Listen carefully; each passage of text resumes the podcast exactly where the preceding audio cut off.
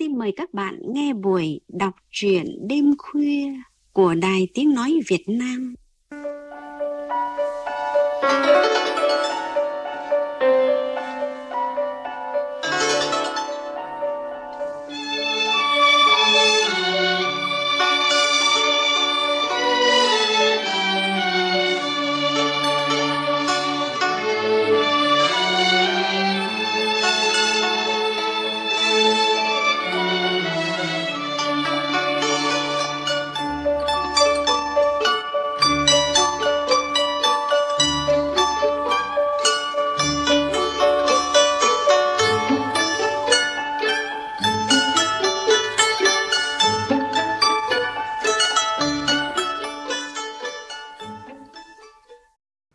Thưa quý vị và các bạn, từ khi bắt đầu cầm bút, nhà văn Thiên Sơn đã thể hiện một bút lực dồi dào khi thử sức và đạt thành quả trên nhiều thể loại văn học với các đề tài khác nhau, đặc biệt về các vấn đề chính trị, văn hóa, xã hội đương đại.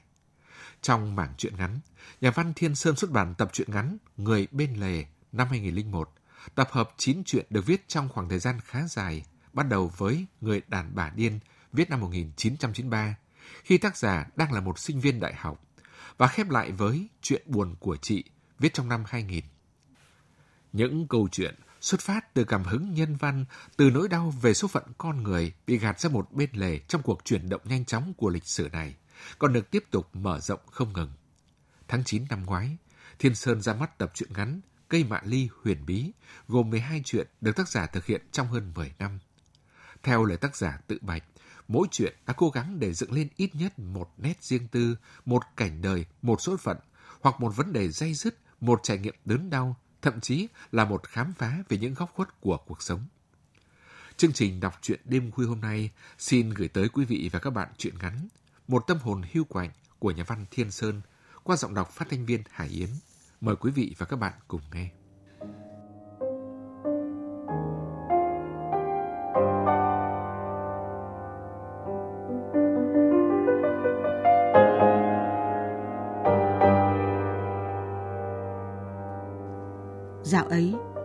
Dưng ai cũng được làm một vài điều mình muốn. Có vẻ như xứ này đã đổi thay. Ông Nhàn từ lâu vốn chán ngán cái cảnh tủ túng, dối trá và đầy tai họa, nên bỏ luôn cái nghề đi dạy và cố làm ngơ trước những chuyện chướng tai gai mắt ở đời. Giờ nảy ra ý định cầm bút viết văn. Ông sống trong một căn nhà lợp ngói âm dương kiểu cổ xưa, tường chóc lở bám đầy rêu, tạo một ngõ nhỏ ngoằn ngoèo ở ngoại ô. Cạnh đó có đống rác to tập kết về đêm mùi xú uế bốc lên, có lúc đến ngạt thở. Khi tối trời, có những tên hạ đẳng làm nghề trộm cướp, những cô gái điếm, những người đi nhặt đồng nát thường qua lại. Dường như cảnh đen tối và tù động ấy có ảnh hưởng đến ngòi bút của ông. Những câu chuyện ông viết giặt một màu u ám. Có người bảo, lúc đầu ngòi bút của ông còn vụng về và chẳng được ai chú ý.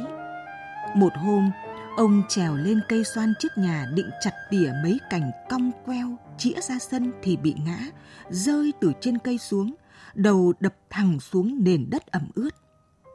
Ông nằm nghiêng, bất động, mắt nhắm nghiền. Trong cơn mê lịm ấy, ông thấy có một luồng sáng phát ra từ trước chán, rồi có một vị thần mặc áo đỏ, dâu dài tận ngực, trắng như cước, đến bên thổi vào tai ông một cái. Sau đó, ông Nhàn được mọi người đưa vào nhà chăm sóc cho đến khi tỉnh lại. Một chân ông Nhàn bị trẹo, khiến ông phải đi cài nhắc. Nhưng cũng từ đó, ông Nhàn bỗng như nhìn mọi vật rõ hơn, thậm chí là nhìn thấy cả những thứ ở thế giới vô hình tai ông tinh hơn và sức tưởng tượng dồi dào hơn bao giờ hết.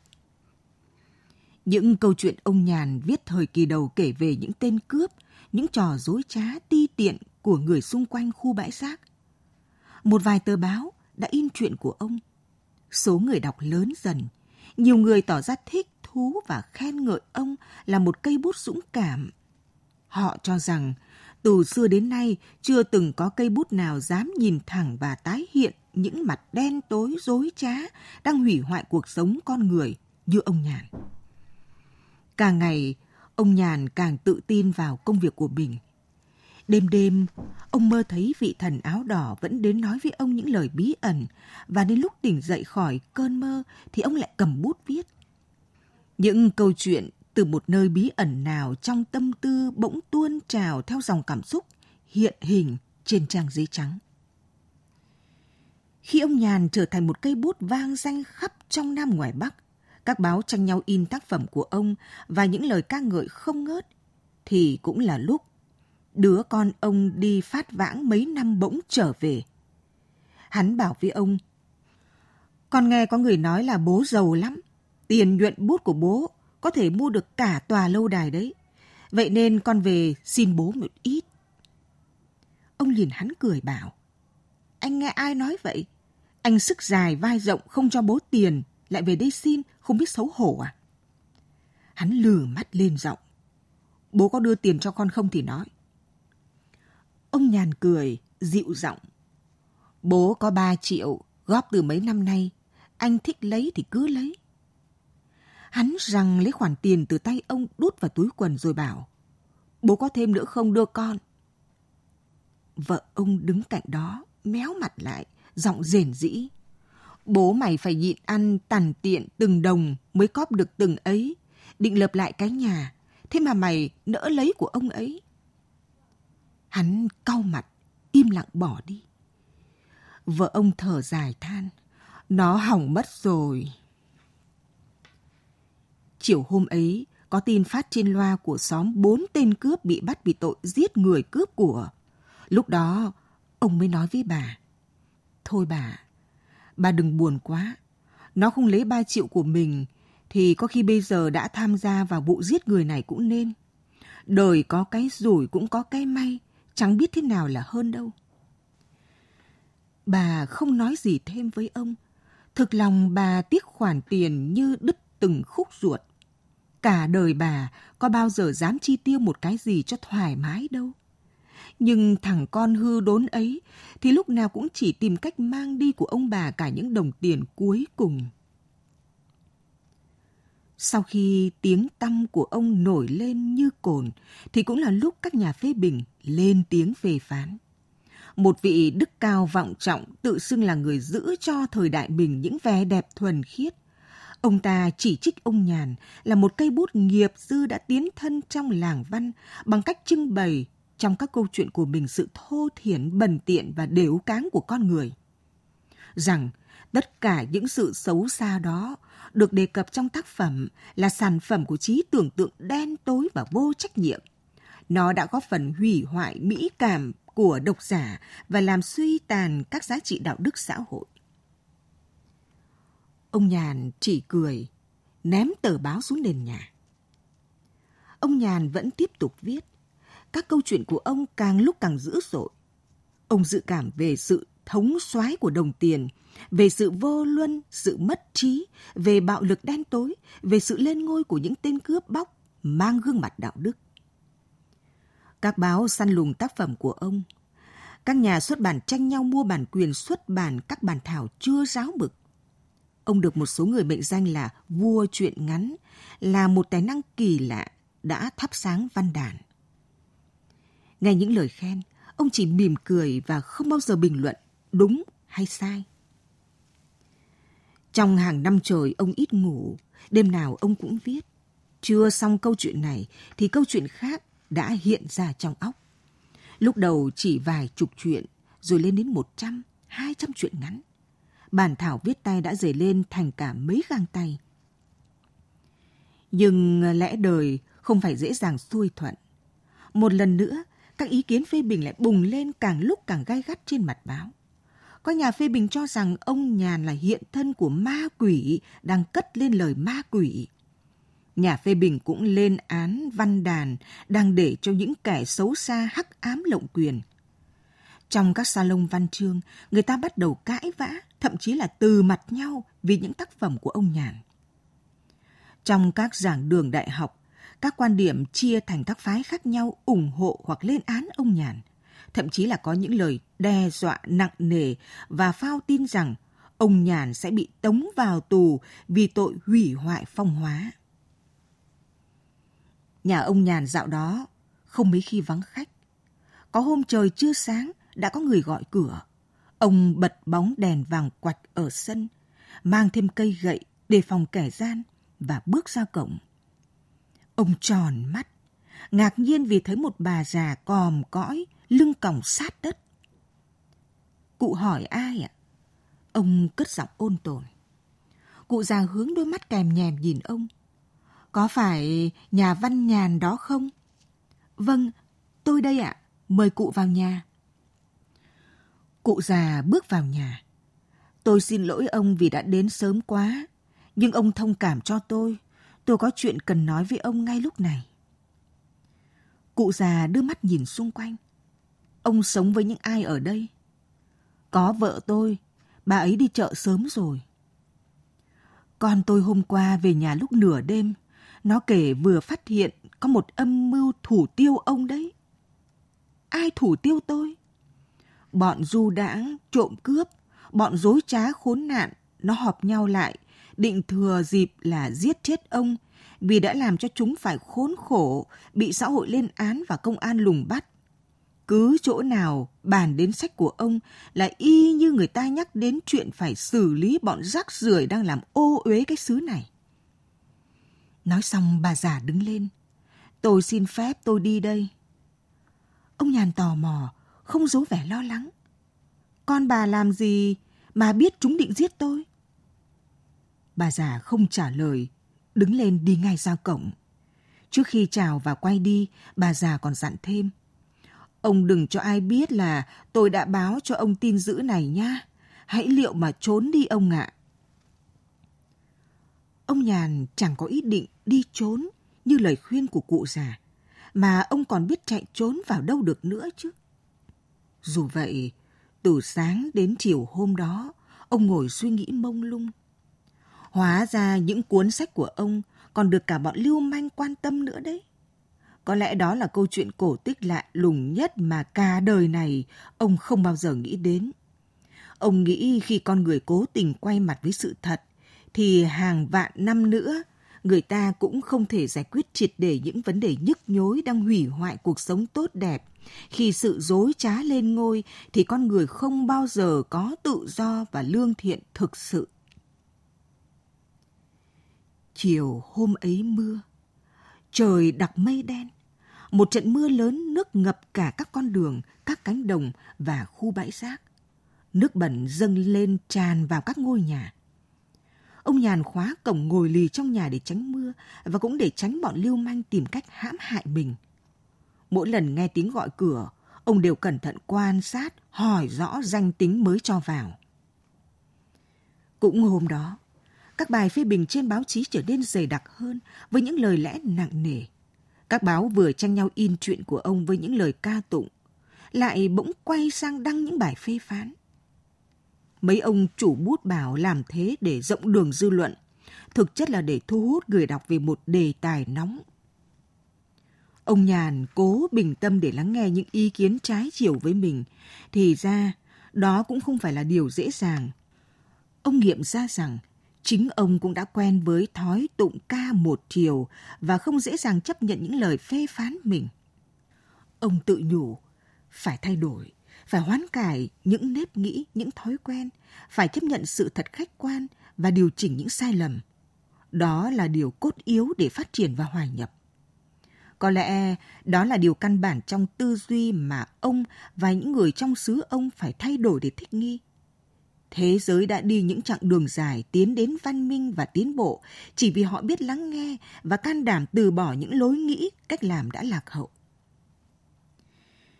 Đêm muộn hôm ấy có điện thoại. Những hồi chuông đổ dồn khiến ông giật mình. Choàng khỏi một cơn ác mộng. Ông chộp lấy máy. Alo, tôi nghe đây. Đầu dây bên kia một giọng cứng cỏi. Có phải nhà văn nhàn đấy không ạ? Tôi, chính tôi đây. Anh gọi có chuyện gì đấy? Xin báo với bác, anh Hoàng Công Nghiệp, con của bác, đã chết rồi. Sao? Sao mà chết? Ông hỏi dồn tai như ủ đi. Hiện xác nó ở đâu? Không có tiếng trả lời. Ông buông máy, thấy lòng hoang lạnh. Ai nói gì với ông đó? Vợ ông đứng bên cạnh, hỏi ông bằng giọng hốt hoảng. Ông bảo, có người báo thằng Nghiệp gặp chuyện chẳng lành. Bà ở nhà, tôi đi đến chỗ công an xem sao. Tôi đi và sẽ sớm quay về. Ông lôi chiếc xe máy cũ ra đạp một hồi mới phát ra được tiếng nổ sành sạch, rồi bộ nhấn ga lao đi. Đến đồn công an, ông được đưa vào một căn phòng trống. Chờ một lúc thì có một trung tá ra thông báo. Con trai bác tham gia đánh bạc, bị công an vây bắt. Trong đám đánh bạc ấy, có kẻ dùng súng ngắn chống lại công an, nên buộc những người thi hành công vụ phải nổ súng tự vệ và chấn áp. Trong lúc hỗn loạn, thì con của bác đã bị dính đạn của chính đồng bọn. Hiện chúng tôi đang niêm phong hiện trường và mở rộng điều tra. Xác nạn nhân đã được đưa đến nhà xác bệnh viện để tiến hành khám nghiệm. Mọi việc chi tiết sẽ thông báo sau cho bác. Chúng tôi thành thật chia buồn với bác và gia đình. Ông Nhàn thấy người lạnh toát. Thằng Nghiệp là con trai độc nhất của ông. Tuổi trẻ nó cũng ngoan ngoãn học hành, nhưng lớn lên thất nghiệp, bị bạn bè rủ dê và bỏ nhà đi. Nhiều lần, nó đã công khai cãi lại ông. Nó nói rằng ở cái xứ này, mọi cố gắng là vô nghĩa. Cái nghèo nàn, sự thành kiến xấu xa, cứ vây bọc lấy con người ta, chẳng thấy đâu là lối thoát. Vì những ý nghĩ ấy mà nó ngày càng ăn chơi hư hỏng giao du với những loại người bất hảo trong xã hội. Gần sáng thì ông nhàn về đến nhà và thông báo tin dữ cho vợ. Bà ngồi im trong xó nhà, mặt hóp lại, hai dòng nước mắt rỉ ra. Mùa thu năm ấy, sau những đợt mưa rả rích và những ngày u buồn rằng rặc, ông lại ngồi viết. Những chuyện ngắn của ông vốn dĩ sắc sảo, giờ thêm cái vị buồn, lắng sâu và da diết. Các báo lại tiếp tục đăng chuyện và các độc giả lại sôi sục tìm mua. Để tránh ngồi quá lâu và u ám trong nhà, nhiều lần ông đồng ý tham gia lời mời đến nói chuyện ở các trường đại học, các câu lạc bộ văn chương. Ông bảo giao lưu với mọi người sẽ làm thay đổi bản thân mình. Một hôm từ một trường đại học ra, ông đang cho xe máy chạy chậm bên phải đường, thì một cậu thanh niên phóng xe ngược chiều, cứ nhằm thẳng vào ông. Chưa kịp phản ứng gì, ông đã nghe một tiếng kịch thật lớn, rồi cả người và xe ngã nhào xuống. Chiếc xe đè ngang người ông, bánh xe quay tít mù. Cậu thanh niên dừng xe ngó vào mặt ông rồi cau mặt quát lớn. Đồ nhà quê, muốn xuống lỗ hả? Nói xong cậu ta phóng xe đi thẳng. Ông phải cố gắng lắm mới thoát khỏi chiếc xe đè nặng trên mình và lồm cồm bỏ dậy. Từ hôm đó, vợ ông không đồng ý cho ông đi xe máy ra đường nữa. Một hôm, ông ngồi xem lại các chuyện ngắn đã viết trong 15 năm trời. Cứ nhìn vào bảng bục lục đã thấy dài đến mấy trang giấy. Ông lẩm nhẩm đếm tất cả, đã có trên 200 chuyện ngắn được viết ra. Chính ông cũng ngạc nhiên vì mình đã viết nhiều như thế. Ngẫm lại, ông toàn viết những điều mà xưa kia người ta né tránh.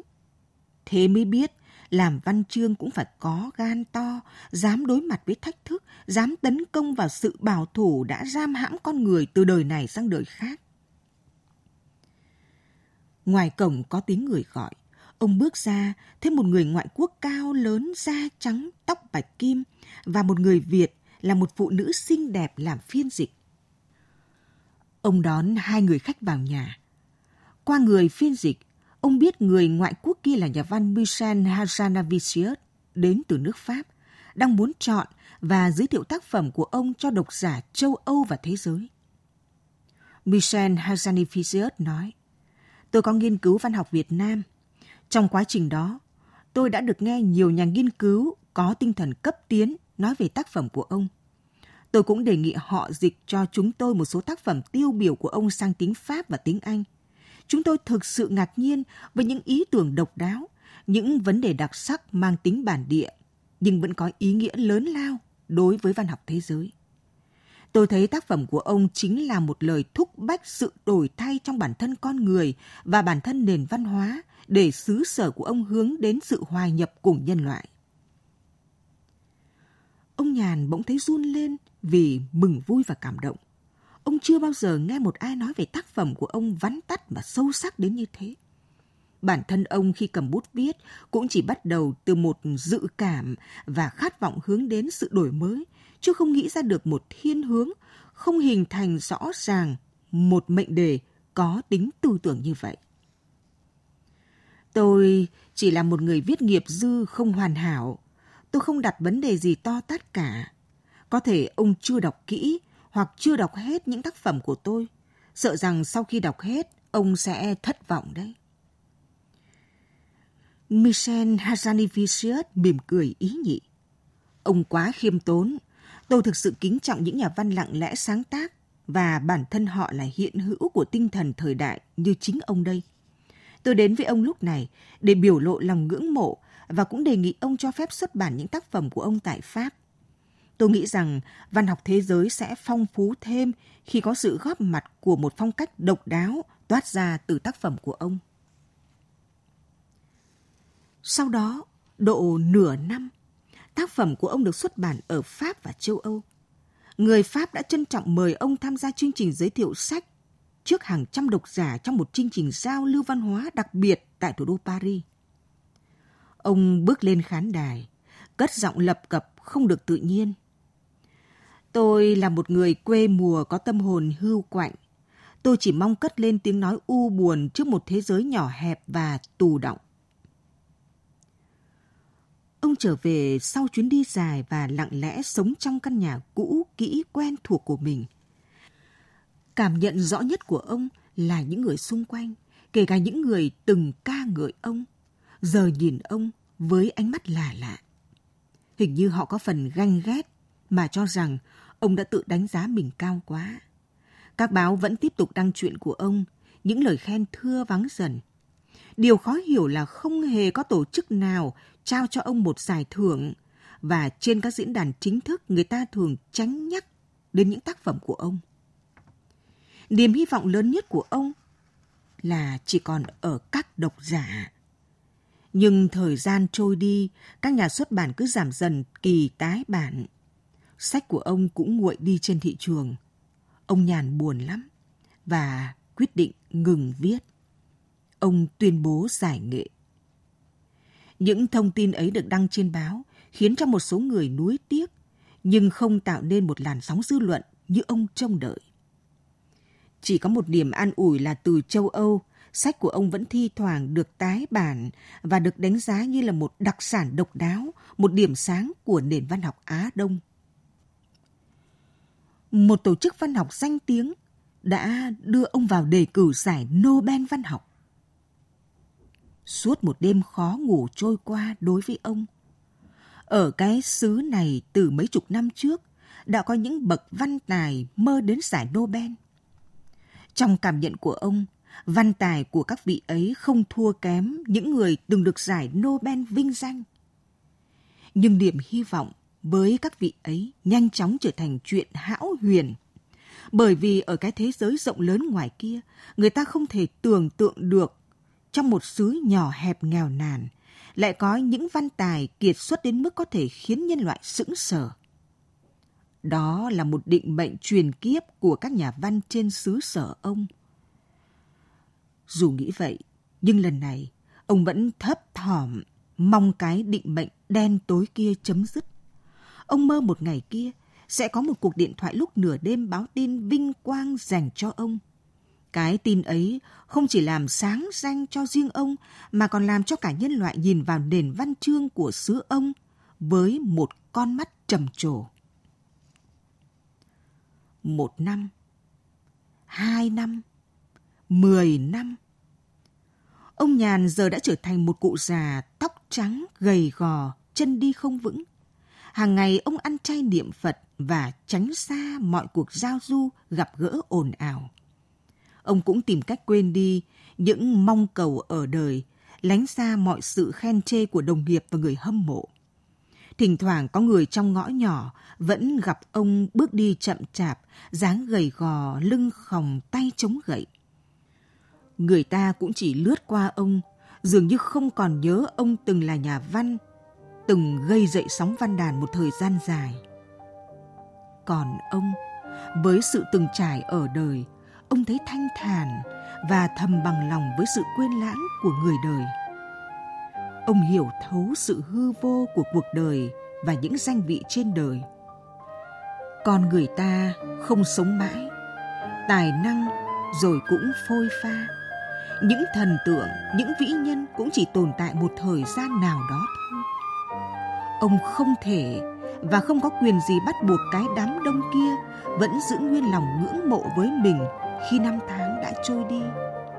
Biết bao nhiêu điều đã đến và thay đổi.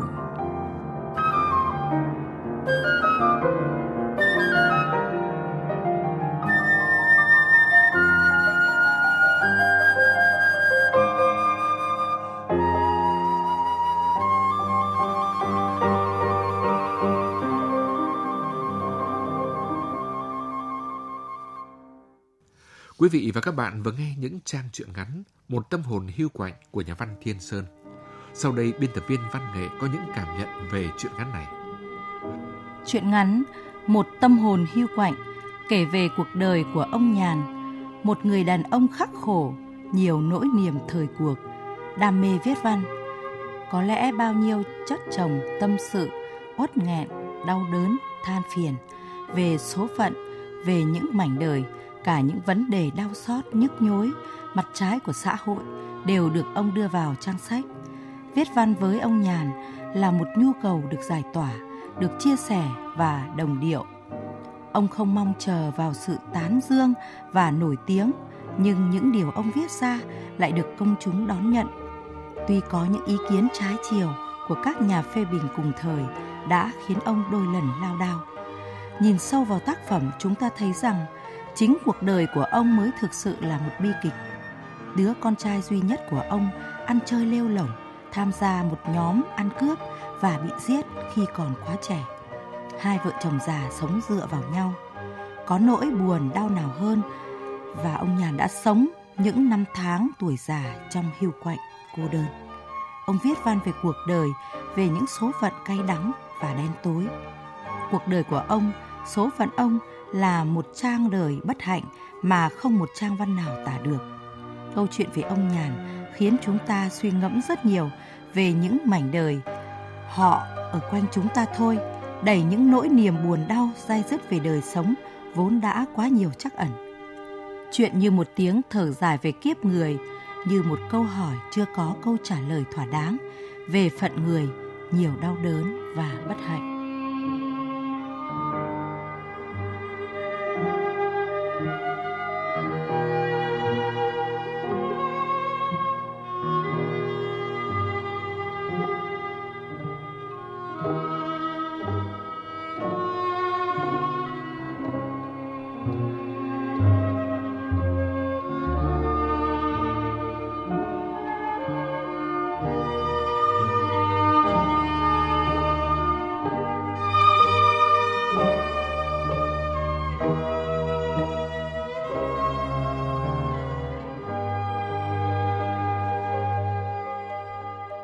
Trình đọc truyện đêm khuya hôm nay do biên tập viên Vân Khánh biên tập và giản dựng đến đây kết thúc. Chúc quý vị và các bạn một buổi tối an lành. Thân ái, chào tạm biệt.